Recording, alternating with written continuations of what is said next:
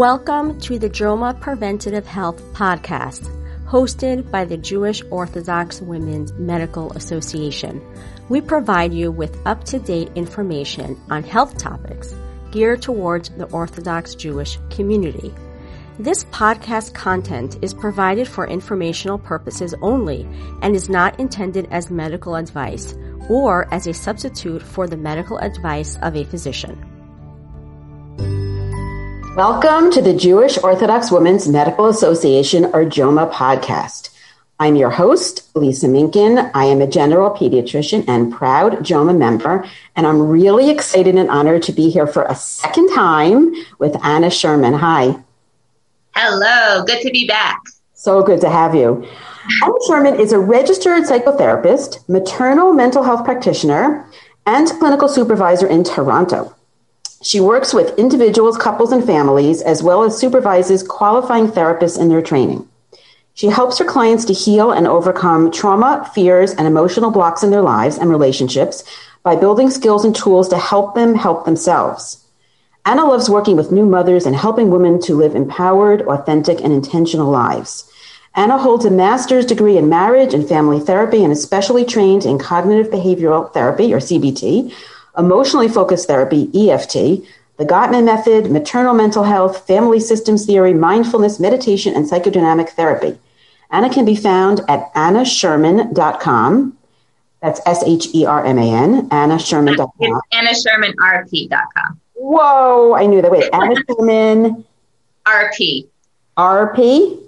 Registered, like psychotherapist? registered, like registered psychotherapist. Is that a Toronto thing? Uh, I guess the term might be, yeah. So Anna Sherman, rp.com and on Instagram. So we're going to discuss a super, super important topic. It's been given different different names. It's been called domestic violence, spouse abuse, and now I think the term that's used most often is intimate partner violence. And super important. I'm going to ask you just to start by defining it. Okay, so intimate partner violence is any kind of abuse within um, an intimate partner relationship. So um, there are many different forms of abuse, and then there are, and then an intimate partner relationship refers to somebody that um, you are either married to, partnered with, dating, living with, like living with as a like a, an intimate partner, like um, a life partner, a sexual partner, Right. a So- boyfriend, a, a boy, or you don't have to be living with them. It could be a boyfriend, a girlfriend, somebody you're dating, or very possibly um, a spouse or common law spouse. Right. And what are those forms of abuse? Because, like you said, there's many, many forms. Yeah. So there's He's not hitting me doesn't mean he's not being abusive. We're talking. no, absolutely, yeah. So there, yeah, so, so there's the classic physical abuse, um, which actually doesn't doesn't always just mean um, violence. Like um, physical abuse can be hitting, punching, throwing someone against the wall, uh, but it can also physical abuse can also be um, defined as like blocking a doorway. Like if um, your partner, you know, if, if you need to get out of you know that vicinity or that space, or you need to clear your head and they're blocking the doorway so you can't get through, that's actually considered physical abuse. Um, and uh, physical abuse can also be defined as like um, withholding food, uh, certain foods, uh, nutritional values, um, hiding somebody's medications um, to abuse them in that way. That could be considered physical abuse. So yes, so physical abuse. There's all co- different kinds of forms of psychological abuse, uh, manipulation, gaslighting, which is a whole thing we can get to. Um, Yes, I definitely want you to really explain what gaslighting is. People use the term. Yeah. You know. Yeah, so gaslighting is um, a type of abuse where the abuser is um, causing the victim to actually question their own sanity Mhm. in a situation and actually start believing that there's something wrong with them psychologically, that they're they're the ones who are um, like confused, maybe suffering from some sort of condition that they didn't know they had. Like that's what gas- gaslighting is.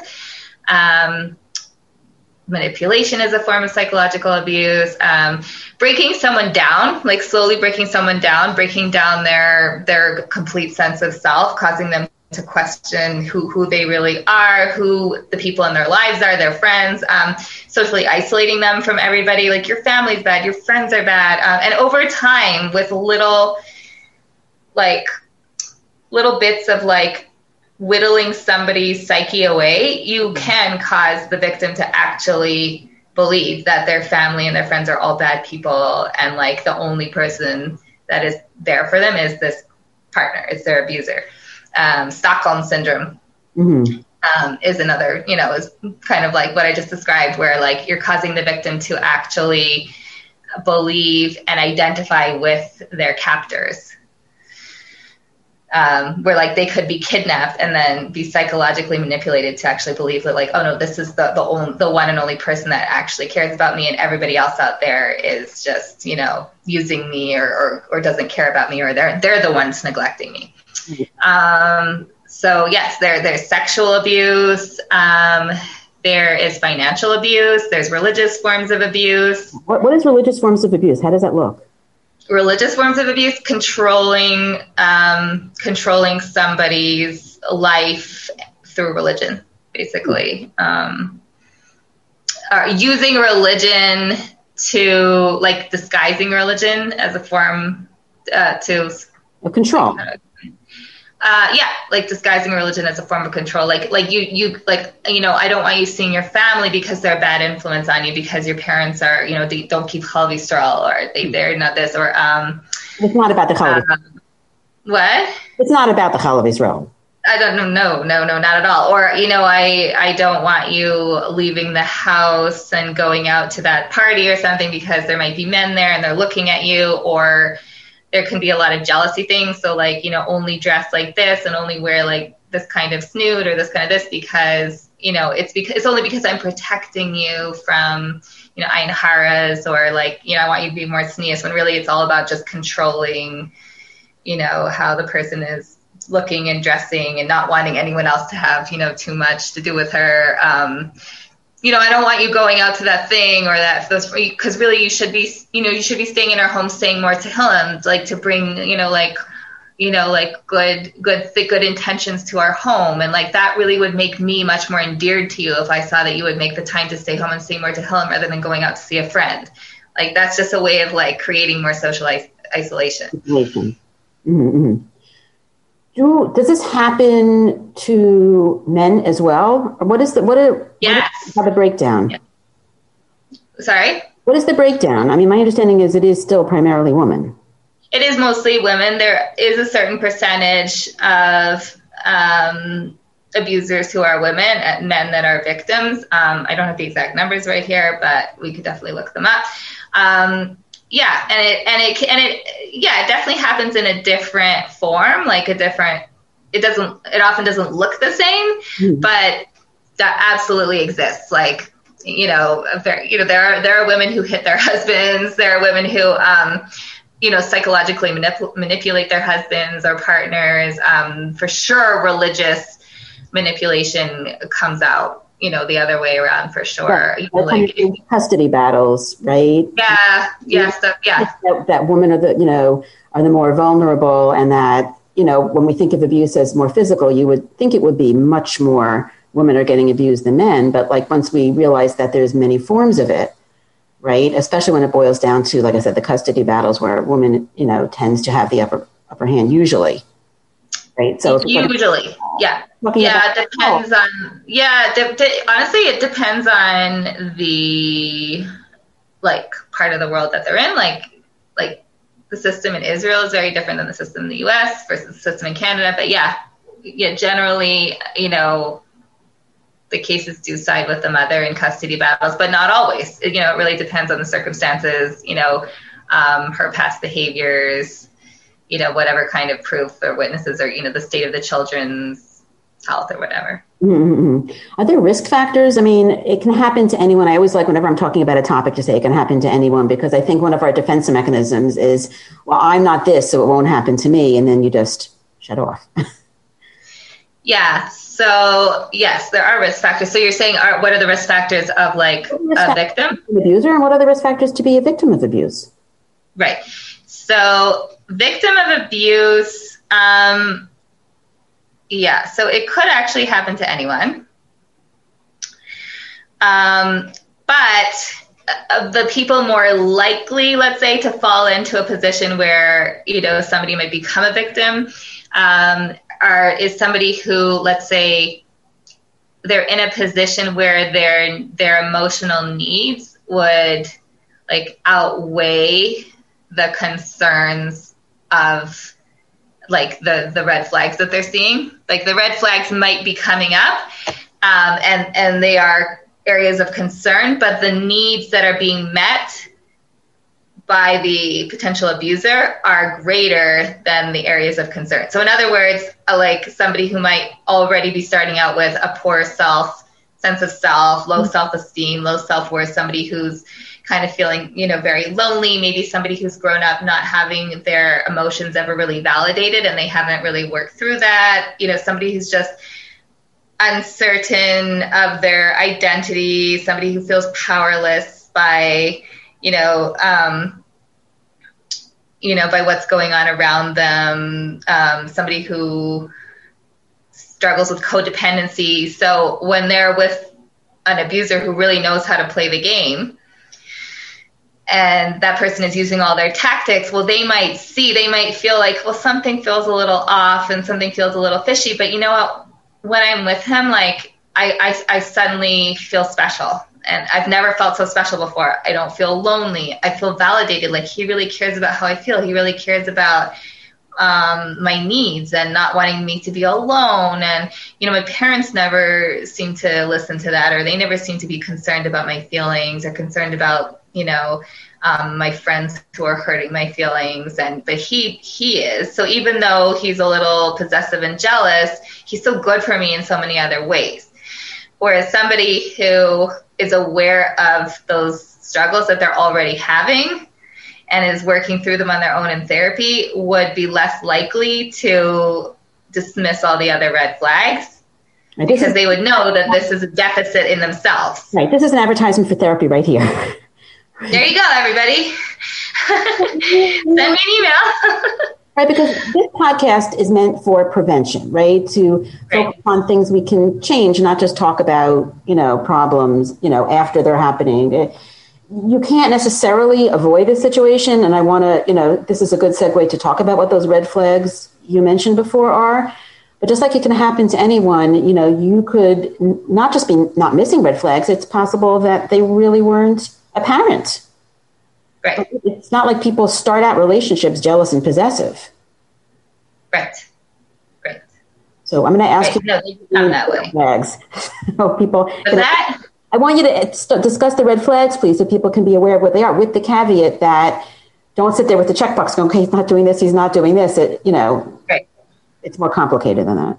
Right. Okay. So red flags in, let's say, the dating period are very different than what you're going to see at like the beginning of a marriage, mm-hmm. right? Because somebody who is an abuser and is playing the game and like and you know don't get me wrong abusers you know they don't believe that they're set out that they're setting out to go and abuse somebody what what they're what they're doing it's not a mission that they're on to abuse somebody it's a mission that they also want their needs to be fulfilled, right? And so, like, a narcissist truly believes that what he or she is doing is right, and they're just, you know, going and trying to find happiness, and they believe that what they're manipulating their partner or their victim to, to do is is the right thing. Like, they really believe that the, you know that they deserve their partner all for themselves, whether it's healthy or, or really sick. This is what they believe. So when a so when an abuser goes out to find a partner who essentially becomes a victim they know that if they that if they lay out their expectations on the table right away that this is like a no-go right? That like they're going to look like you know an abuser and all this is going to be unreasonable and, and you know and the, the person's going to run for the hills. So when they start out it's like well how the question is like how can I win this person over? Like, how can I win this girl over so that essentially she'll become mine? Then once she's mine, right, we can we can get started on real life, which is that I control everything she does, where she goes, who she talks to, what she wears, what she thinks, what she watches, right. and, on and on and on. It's like a grooming phase. Yeah, yeah, yeah. So in the in the dating phase, a lot of times dating an abuser can actually be amazing because especially if you start out, you know, um, as somebody who really wants to connect and really needs that emotional um, fulfillment and attention. So dating an abuser can be amazing because they're constantly trying to win you over. So they can be, you know, constant complimenting, very, very attentive to what you're saying, remembering what you're saying. Um, you know, calling you every day, like, you know, like these guys that are these wishy washy guys that are like, oh, maybe I'll call you, maybe I won't. Like, abusers are not like that. Like, when they say they're going to call, they call, they send flowers, they, they try and win over your, you know, your family, sometimes your friends. Um, you know, a lot of like wining and dining at the beginning, and they can make you feel very, very special. Um, but what also happens is that the abuse can sort of leak out in this in like disguised ways. So in other words, let's say you get to the point where like, okay, we're we've been dating for three months, six months. I really want you to meet my friends. Like I want to see what like my how you get along with my friends. And okay, yeah, I'll meet your friends, but you know, let's just like meet them for like while we're out, we'll just run into them for coffee and then like that that'll be it. Um, and let's say you know she wants more time like integrated like the, her boyfriend with her friends. And his response is like you know i really just our time together i just think it's so precious and so sacred. Let's just keep our time just for us. Like i don't think we should like you know waste our time spending with our friends. Like you know you're so special to me. Like let's not have friends around. That's like a pretty good sign. That like isolation right at that point. Isolation and also just complete rejection of her life and everything that makes up who she is. I mean, would you, you know say I mean? that she likes something and he doesn't, that there would be signs that that would be an issue? No, they don't always have to like the same things, but it's like her friends are a part of who she is, and he's trying to break her down to be who he wants her to be, mm-hmm. not who she actually is. Mm-hmm. You know what I mean? Uh huh. And, and what? I'm just wondering if you would see it in other ways other than the social. For sure. Um, so there's lots of other ways. So like one one like really popular common let's say common red flag would be like lack of awareness for the victim's needs. Mm-hmm. So let's say you're a girl dating a guy who's potentially an abuser and you know and you're saying like it's really important that you pick me. Like if you're going to pick me up from work today, it's really important that you come right at five o'clock because after that, everybody leaves the building. I can't stay in the building. I'm going to have to wait outside. It's going to be cold. It's dangerous in that area. Please pick me up on time. I know you have a tendency to be late. Please pick me up on time. Sure, sure. I promise. I promise. I promise. And he doesn't come until like five thirty. Mm. Right? Because really, he he actually doesn't care about her needs, her feelings, or anything. Mm-hmm. But he comes and then he says, and then she's like all upset. You were late. And I told you that's really important that, you know, you picked me up on time. I'm like, this was really important to me. You didn't respect it. And he says, oh, I know, I know, I know, honey. But like, you know, you know, I just, you know, I had a long day at work too. And I, you know, I just I had to grab a snack. But you know what? I'm taking you out to Le Marais and after that, you know, I'm going to buy you flowers or, or like he shows up with flowers. So like, in other words, it's always on his terms. So he might make her feel really, really special and take her out to an expensive dinner, but were her needs actually respected, heard, validated? Totally not. Right. And that can happen. That comes up again and again and again. And that's just a sign that like he doesn't care about how her feelings or her needs that will uh, like way, be way more magnified in the marriage if this ends up turning into a marriage. It'll be way more magnified in the marriage. The only difference is in the courtship stage, he's doing all these other special things to win her over. So it's very so it's very easy to get like blindsided. Right. Like for the victim, it's very easy to get blindsided by the fact like, well, yeah, he didn't really listen to me, but look at all these other special things that he did. Right. I mean, I can see this easily being missed in a short dating, you know. Yeah in our crowds where they often date for short periods of time, you know, you may have only a few dates, right? Yeah. In some circles and get married. And so it's not hard to give the impression, right, of being really caring and concerned. I want to give a plug again. I did this in our other talk, but I'm going to do it again. Sure. talk, um, marrying well, and you know, now we're doing this topic. Um, Rikki Feldman has a podcast called Isha, and she did the red flags of, of um, abuse in dating. And so that is a much more extensive um, discussion of this topic, the red flags of dating. I don't know if you have anything to add before you want to move on to so now you're in the, you're actually in a marriage. So there's lots. I let me just add a few more red flags because there actually are a lot. Okay. So lack of compromise is a big one. So mm-hmm. you know, again, this is this is like, you know, typical character trait of narcissists or or or abusers. Um, but again, it can be very well disguised in the dating period. But yeah, very well like lack of compromise, like what they're going to do on the date. Like she wants to go ice skating, he wants to go bowling. He'll manipulate it in a way, you know, to make sure that they're going bowling. Mm-hmm. But he'll make it like, oh, but you know, it's because I'm taking you to this great place at the bowling, blah blah blah, whatever. Um, subtle control. What? It's near a great restaurant. Yeah, something like that. But in other words, she's never getting like her, you know, her request. It's always like a lack of compromise. There's there are, there are many ways to um, subtly control. So in other words, subtle control, like, oh, you look really nice in it, but you know what? You know, remember what you wore last night? You looked way better with the shorter skirt. Mm. You know, like I, I loved it. Like when I picked you up last night, I was like, whoa, I can't believe I'm dating this girl. Tonight, I'm like, yeah, she's cute, but you know, last night was like really hot. That's like a subtle. Telling her what, way, right?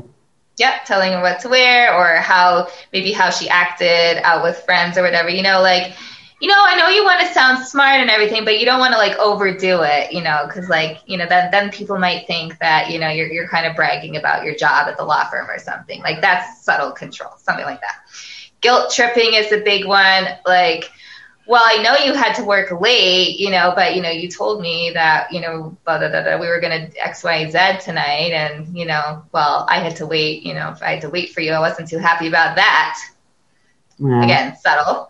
subtle, but like guilt tripping, uh, coercive or pressuring behavior. Um, yeah, well, like,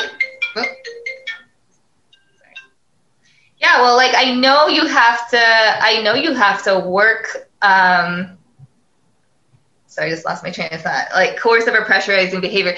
Yeah, I know you have to work late, but you know. I, I really, you know, I really, really, really want to see you. Come on, let's just go out after we don't have to get dinner. I know you'll be tired, but come on, like you can't you can't abandon me like tonight. Like I really really want to want to see you. You're gonna leave me alone. I'm like, yeah, she's too tired.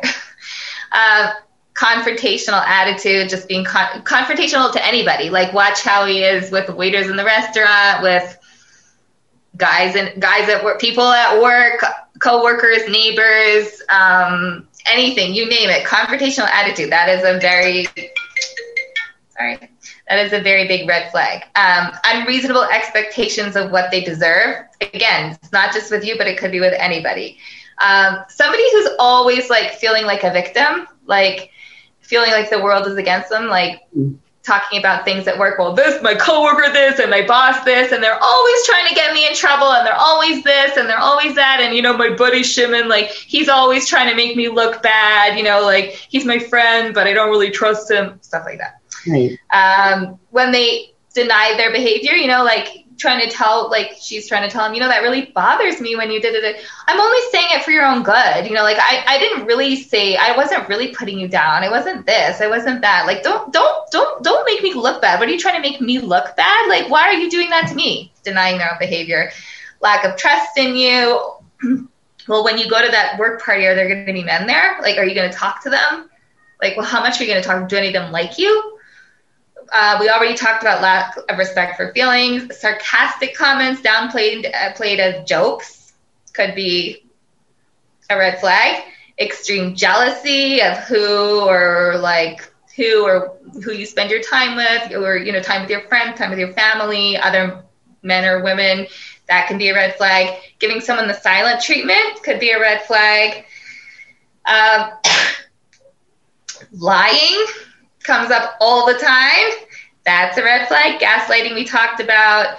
Um, cruelty towards others. They might be really, really nice to you, but like really not nice to other people, really cruel towards other people. That's a really big red flag. um, constantly interrogating about your whereabouts. Well, where were you? I tried calling your cell phone and you didn't answer. Tell me, are you lying to me? Where were you? Where are you going to be tomorrow? Um, sabotaging your friendships. That's another part of social isolation. Breaking boundaries. That's a really, really, really big one, which I think we should come back to because that's one that comes up all the time in the frum community. Maybe we should do that now then. okay, fine. Um, yeah, well, the other ones are basically in the same family. So a, lot of these, um, a lot of these things, by the way, are things that you just may not see till you're already married. A lot of them, right. But a lot of these actually, what I just mentioned here, they do come up in the courtship, but they're very subtle and they're very easy to write off as something else. Right. I mean, unfortunately, as we talked about in Marrying Well, for a lot of young women, they're under tremendous pressure. Right. Married, sometimes just to get a date. Right. So it's hard for them, especially if their mother is, what's wrong? He's such a nice guy. I mean, you know, the parents aren't necessarily going to be seeing this. They can do all the research they want and not pick up any of this. Right. Okay, so breaking boundaries is a big one that I see come up all the time in the frum community because within our religious circles, there are many different forms of, let's say, religious preference, right? So, like, big one, like, let's say you're modern Orthodox and you're dating let's say you're a modern Orthodox girl and you're looking to date and get married to a modern Orthodox guy, but like maybe you don't have like all the same views on everything. So let's say you want to be Shomer Negia and he says he's Shomer Negia, but maybe in the past he hasn't always been totally Shomer Negia and you go out. So somebody who respects boundaries, understands boundaries, respects you, cares about your feelings, your needs, you know, your commitments if it be, if it comes up, it can be a discussion. Mm-hmm. And if the couple decides, yeah, you know what, we're both kind of like not fully shomer, like okay, you know, when we're ready, we're ready. But if she says like, no, I'm committed to it, then he should be. Then if he really likes her, then he needs to be committed to that too within the relationship but if but if you find like he starts pushing that boundary and saying well i'm not and you know i wasn't and you know it's not a big deal if we just hold hands and like it's not a big deal if we just this and that and the other. And she's feeling horrible about it and she makes it clear like this is not what i want. This is not what i want for a relationship. And he's just like yeah but you know i you know like we're, we're already dating for three months and you you know i'm so drawn to you and this and that this that the other and i can't help myself and i'm a man. And you don't understand how men work and the hormones that's a big red flag. Oh boy. And and I know it sounds horrible, but I've seen it happen all the time with young young couples who are dating and they sort of get pushed into things that they're they're not okay with, but you know, it's all very subtle and it can be very manipulative. So that's a boundary that can be pushed. Something else, you know, it could even just be like a place, you know, like where you might be going on a date, like this feels a little bit too isolated. Like, you know, like what about you said? Like we're totally alone and it's at night and like I'm not really okay with it. Don't worry, I've taken dates here before. Like just get over it. We'll be fine. Nothing's gonna happen. And like maybe you're not okay with that. Um, boundaries like that, like boundaries for like if the two of you are fine with the situation, like that's not a boundary violation. But if one of you is really not okay with the situation and the other one's not respecting it, that's a boundary violation. Right, right, right, right. And I think the message there is is to to listen, right, to how you're feeling and, right. and, and pay attention. You have a chance to not get caught in this trap. But it's also like what what a lot of young people don't realize is that you're not doing yourselves, you're not doing anyone any favors by pushing a boundary with somebody who you're dating. Because if you're if you're dating essentially you're looking to get to know somebody that you're interested in marrying. Well if you're pushing somebody into doing something that they're not interested in you're getting a very uncomfortable person on a date if they're trying to make themselves morph themselves into the person that you want them to be you're not getting the authentic person that you're at, you know that that's in front of you. You're getting an uncomfortable person who you're trying to like push around and manipulate. Like why do you want to be in a relationship with somebody who's not truly being themselves? You can't marry somebody and then try and turn them into somebody that they're not. So mm. basically you're just you're cheating yourself out of a authentic relationship, you're cheating that your partner out of a your date out of an authentic relationship, you're not doing anyone any favors. If you really want to get to know this person and decide if this is the person for you, get to know them for who they are. They value Shomer Negia, we'll get to know them, you know, in a Shomer way because that's who they are. And if you want to marry that person, well, you're going to have to wait till the wedding because that's who this person is. And if you don't want to do that, this is not the person for you. Right, right. And if you're having trouble listening to that inner voice, then back to the therapy, I think, right? I mean, because yeah. unfortunately, you know, there are a lot of women who, young women who do have, you know, self esteem issues or they're just not in tune with that inner voice. Right. Or they have that confidence to say, this is, this is wrong for me. Right.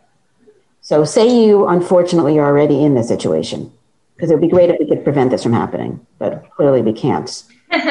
okay so you're already married. Okay, so here's the thing. So a lot of times what happens in these circumstances, what I just described, that's like how it looks in a courtship situation.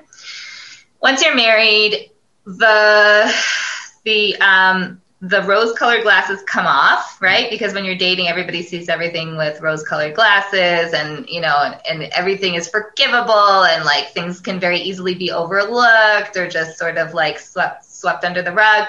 Once you're married, the rose colored glasses come off. You no longer see everything in such a positive light. And not only that, but the mask comes off. Mm. So the abuser is no longer wining and dining you because now you're you belong to him or her. Acquired. Yeah. So all the true colors come out. Like literally some sometimes it's like the, the night of the wedding, like after the wedding, the wedding night. Sometimes it's mm. like, yeah. Yeah. It sometimes it can be like Jekyll and Hyde very traumatic.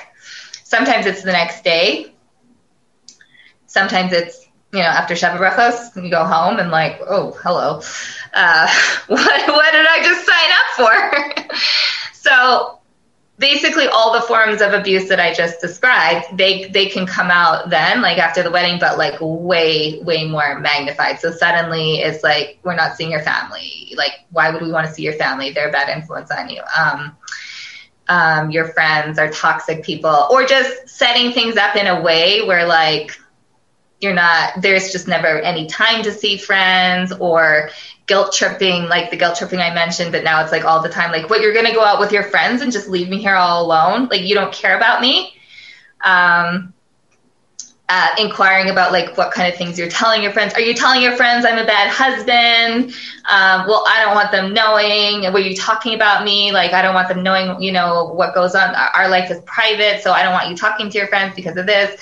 Um, the religious manipulation, the the psychological abuse, the gaslighting, then it can really, really set in. And um, I'm, I'm guessing. I'm guessing yeah. that it's not always like this. I'm guessing that some of the time it is more, you know, of an extreme transition, and other times it happens later or is more subtle. Sometimes, yeah. So sometimes it can happen like very slowly over time, um, but you can still know that something's wrong. Mm-hmm. And then other times it can happen like very slowly, where like there are subtle things that may not feel right, or you're just kind of always feeling like you're sacrificing things that are important to you, but like you want to be you're newly married and you want to make everybody happy you want to you know so you're just like oh fine i'll give it up for the sake of him and my marriage or whatever. So i'll just give it up because he wants it that way even though like i feel like i'm sacrificing this and i'm sacrificing that. Um, and then it can slowly just break break you down little, by little over time just slowly whittle away whittle whittle whittle away.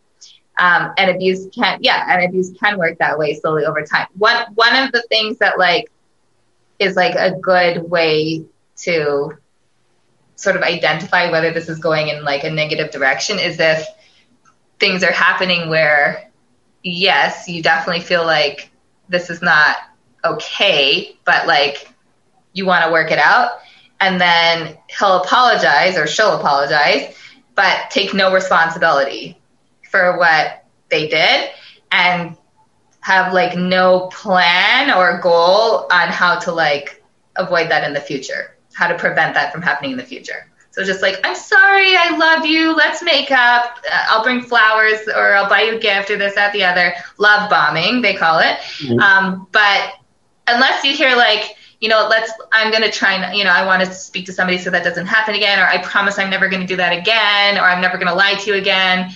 um, then like there's you know there's really no responsibility taken, no recognition for what happened, no plan going forward, and then it can just keep happening again and again until it's it could be something that you get used to. It could be something that you're just like. I mean, I've seen some women come to me to say, "Well, this is just something I had to get used to because this is who my husband is, and you know, this is just the way my life is going." Mm-hmm. Because I know the classic question is, well, why just not leave? I mean, everybody always says that. Why just not leave? And that's, to me, a more obvious question if it's such a you know strong transition. I mean, I can understand how somebody would get gradually worn down, or would happen so subtly, you know, and their self esteem would be worn down further. But in something that is, you know, um, more extreme, why would they not leave? So, so sometimes um, you know, there well, there are many reasons why victims stay. Um, sometimes, if it's a subtle, you know, psychological breakdown, they they've been gaslighted and manipulated enough that they truly believe that they are the ones with the problem, and if they were better or they didn't listen or they lit sorry if they listened better or they tried harder they tried you know they they were you know more devoted wife or made a better supper or didn't you know didn't get tired didn't lose their temper then you know their husband wouldn't have to punish them all the time that they you know that their husband would be happy with them. Like why don't you know if i if i if i wasn't a bad wife and i could just pull it together more everything would be fine. So they don't leave because they truly believe that something is wrong with them and no one else is going to want them anyways. Because that's often what they're led to believe.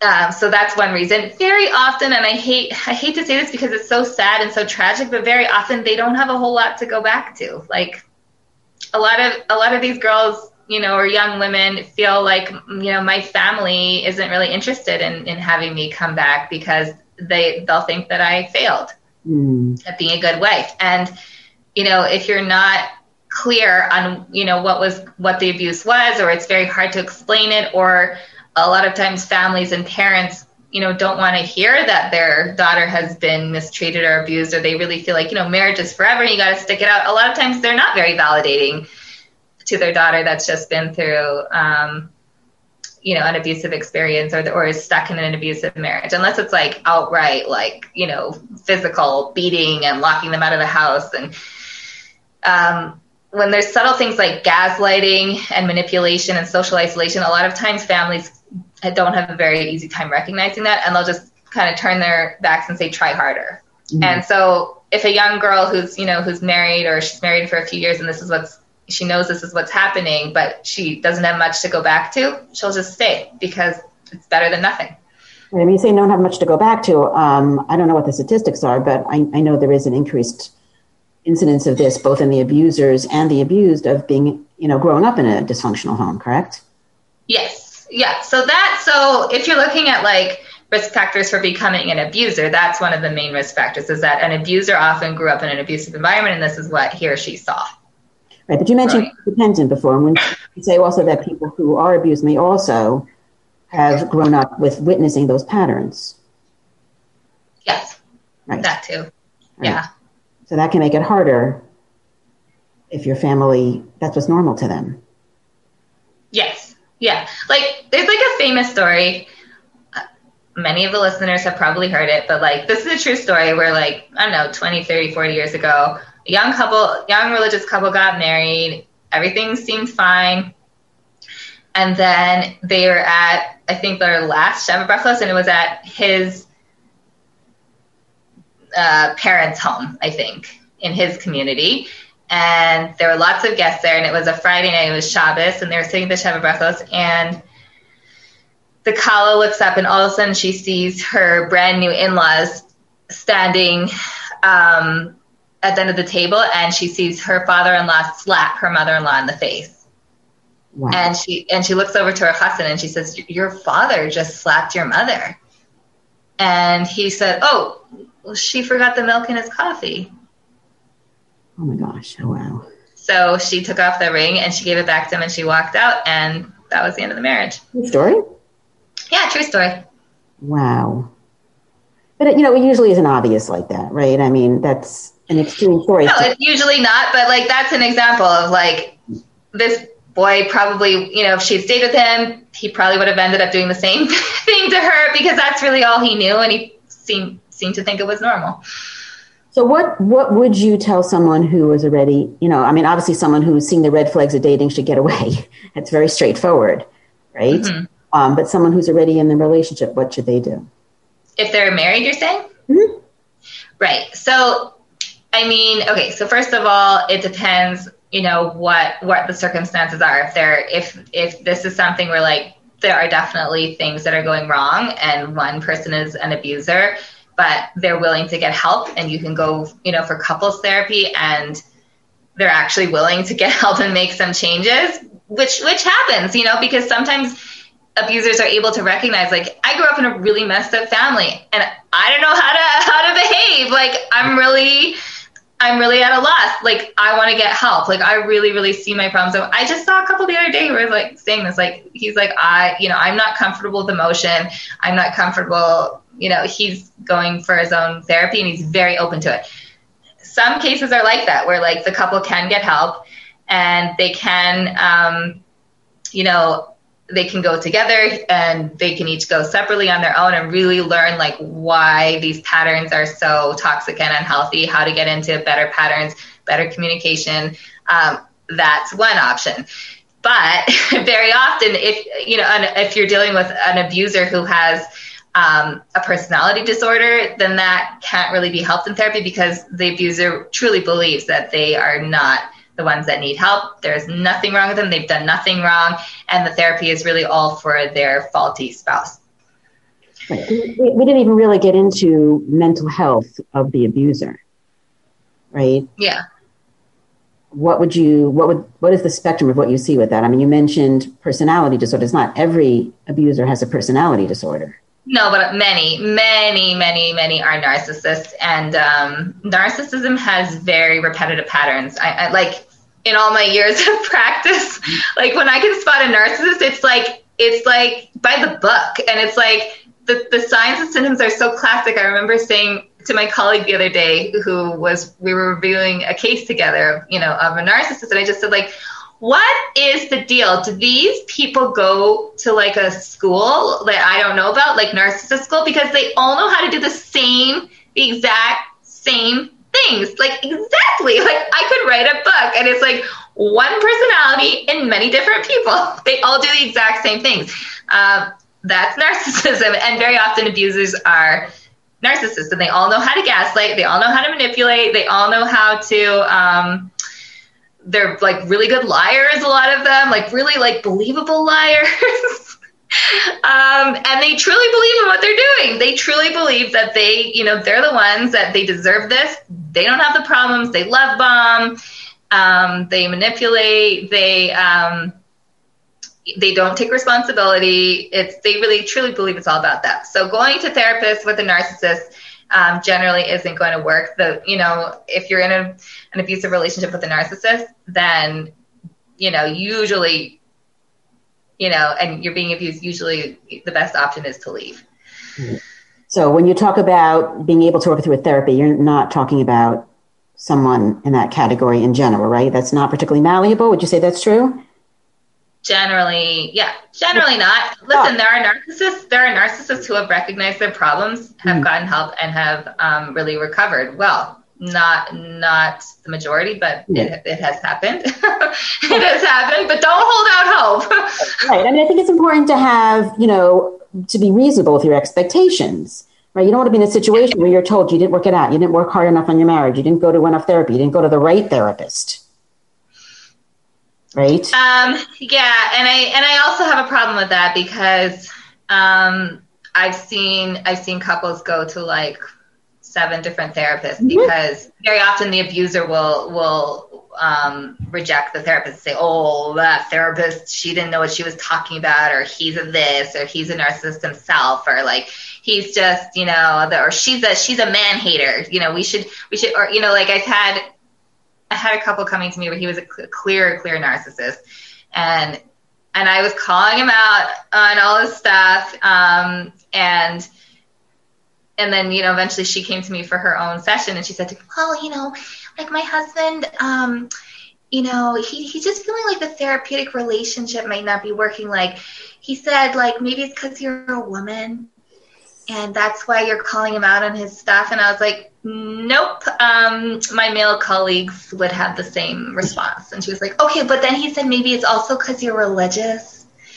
And, you know, we're Jewish, but we're not religious. And I was like, yeah, nope also not correct. like you just coming up with like pulling stuff out of his ears, and, and and she's like, well, maybe you could refer us to somebody like a man who's not religious. So I said, sure, sure, I could, but you're going to get the same answers. But I'm happy to refer you on.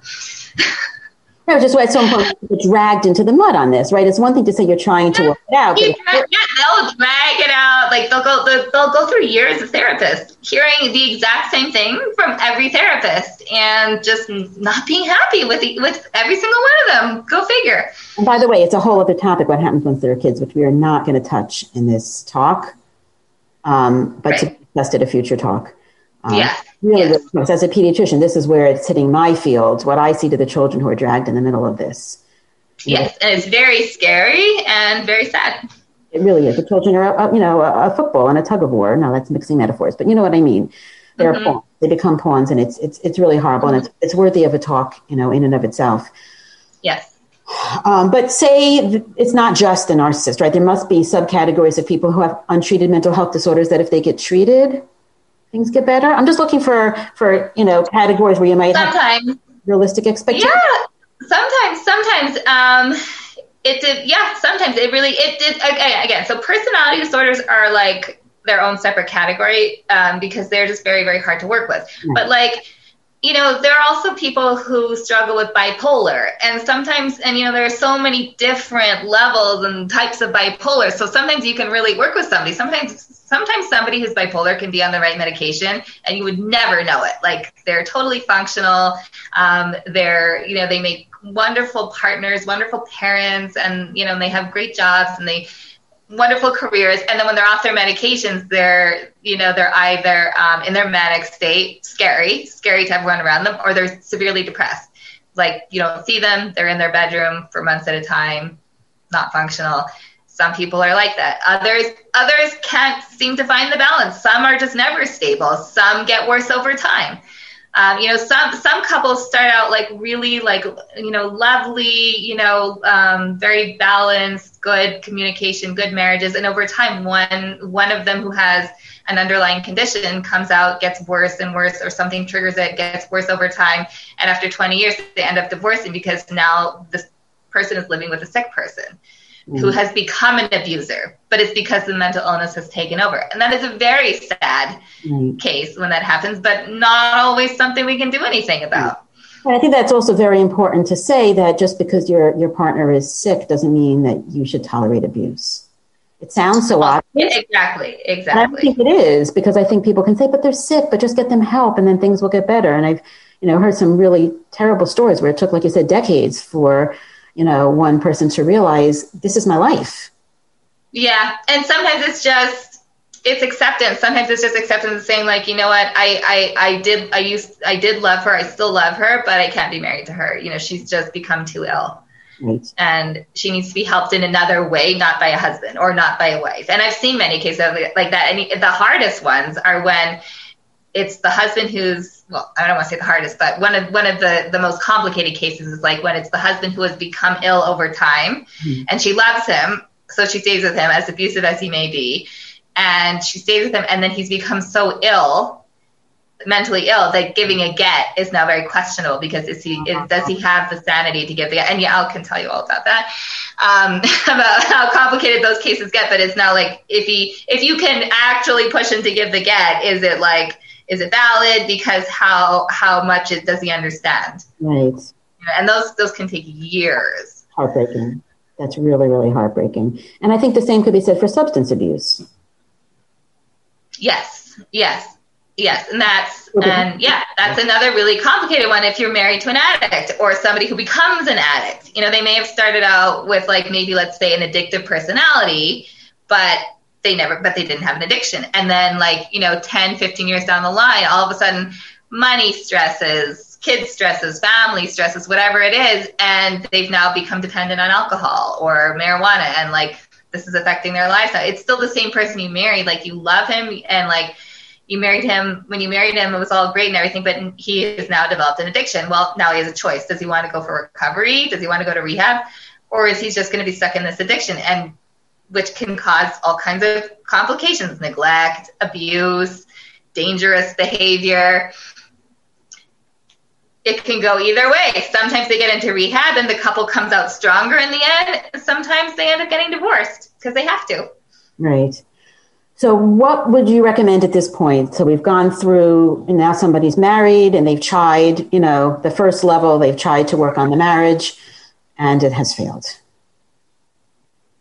Right. So I want to give people resources too. I always want to end with yeah. It's really, really serious. Okay. So if you're at the point where, let's say, um, okay, so let's take, for example, a woman who knows that she is in a, a dangerous, abusive situation with um, somebody where it's not going to get better. It's it's only going to get worse, and it could actually potentially be dangerous for her children. So now she needs to um, make an exit plan um, with with somebody who's going to help her. So there are there are so first of all there's Shalom Task Force. There's many forms of support that she can get, um, but she has to be careful to keep things um, like anonymous with like within the home. So delete all you know uh, call records. Like you never know. Like delete all emails. Have have a secret separate email account with a password that um, your husband's never going to figure out because you just never know. A lot of times abusers, you know, they hack into email accounts, they um, they hack into your phone, they'll do anything to like figure out what's going on. So um, so to structure some sort of um, exit plan, escape plan. You know, it could be you, it could be there could be children involved. So you need to sort of get help from like a social worker, a therapist, um, Shalom Task Force. Jewish Family and Child Services here in, in Toronto, in Ontario, um, does have a women abuse program where they will help women um, form exit plans. And I'm sure there are other um, organizations within the New York area, the greater New York. The general organization is, I can't remember what the name of it is. I don't even remember, but it's, it's a very simple website. It's thehotline.org. So that's not yeah. an organization, but it's it's a big organization. I think it might be the National Domestic Violence something. Yeah, yeah, yeah. They probably have that. Um, American, sorry. yeah. so, anyways, but so in Canada, it's a great resource. Yeah. So yeah. So in Canada, we have a few um, like Jewish Family and Child, and then um, and then Shalom Task Force is you know have a hotline of their own and they can sort of help you get into the right get to the right contacts and um, and the right the right resources to help you form a plan. And like when you form an exit plan like that's really done between you and your caseworker in terms of like what day you're going to leave um, where you're going to go to how you're going to keep it all anonymous um, how are you going to do it without him finding you and then like you know how are you going to reason with him in terms of like you know not stalking you or finding you or demanding you know or just in a safe way. And it can be sometimes it can be complicated sometimes it can be less complicated. It really depends on your on your circumstance but it's just important that um yeah that you that you do it with the proper help. Um sometimes there are friends family neighbors who are aware of what's going on and they don't necessarily know what to do.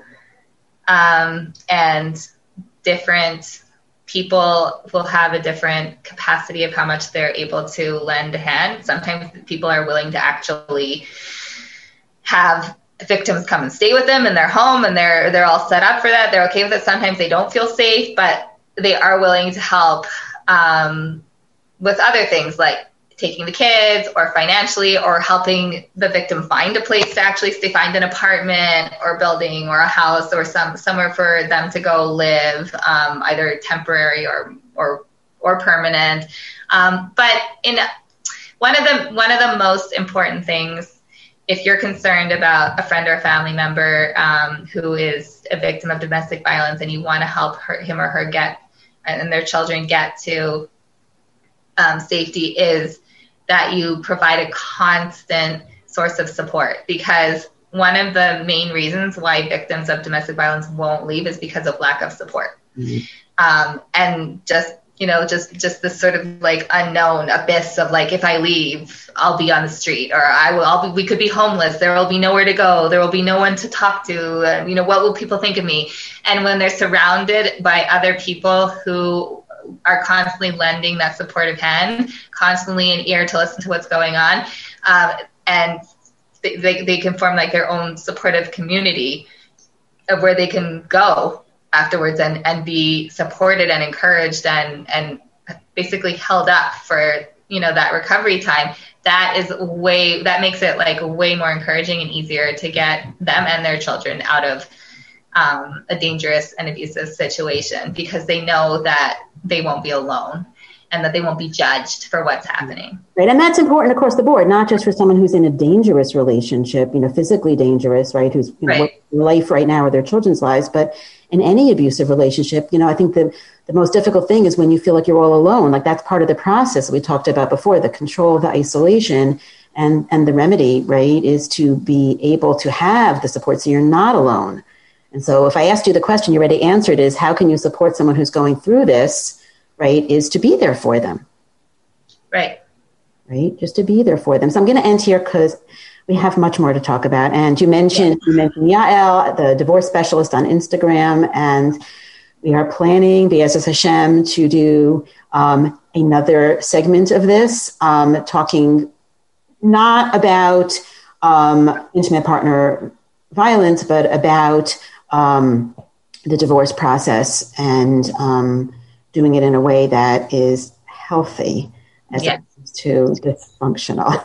so, yes and and that's and actually so just to before we end just to point out i think that's also a perfect example of what i'm just saying in terms of like support and community is that what yael and her teammates formed now you know around the, the whole free Chava and the Agunot movement is um, a constant source of support for women who need to leave abusive marriages and are fighting for for their gets and that they are completely supported they're not alone that yael is there to support men and women who are going through the d- divorce process um, that look at everything that Dalia Oziel has done on Instagram and social media and all, all the women that are on their team. Um, that has encouraged so many more women to come forward. You know, women who are either agunot or who are afraid of being agunot. Um, they now have a community right, to support right. each other. And many of them have gotten their gets as a, as a result, and they're very much not alone. Right. I'm so glad that you said that because that really brings it to what everybody can do. Not just if you yeah. someone, but what everybody can do. So I'm really, really glad you said that. And I'm so grateful for all the such such important such an important topic and you've given us so much information. And so I'm looking forward to doing part well, it's actually me part three with you. Yeah, exciting. we have to get we have to get off this recording and we have to schedule it. Okay. Okay. Thanks for having me. Absolutely. Thanks for doing this. Thank you. Okay. Thanks, Lisa. Thanks for listening to the Joma Preventative Health Podcast. If you've enjoyed this, please rate and review us on Apple Podcasts and share this with your friends. For more information, check out our Instagram at jowma underscore org Check out our website, www.jowma.org, that's J-O-W-M-A dot org, or email us at health at jowma.org.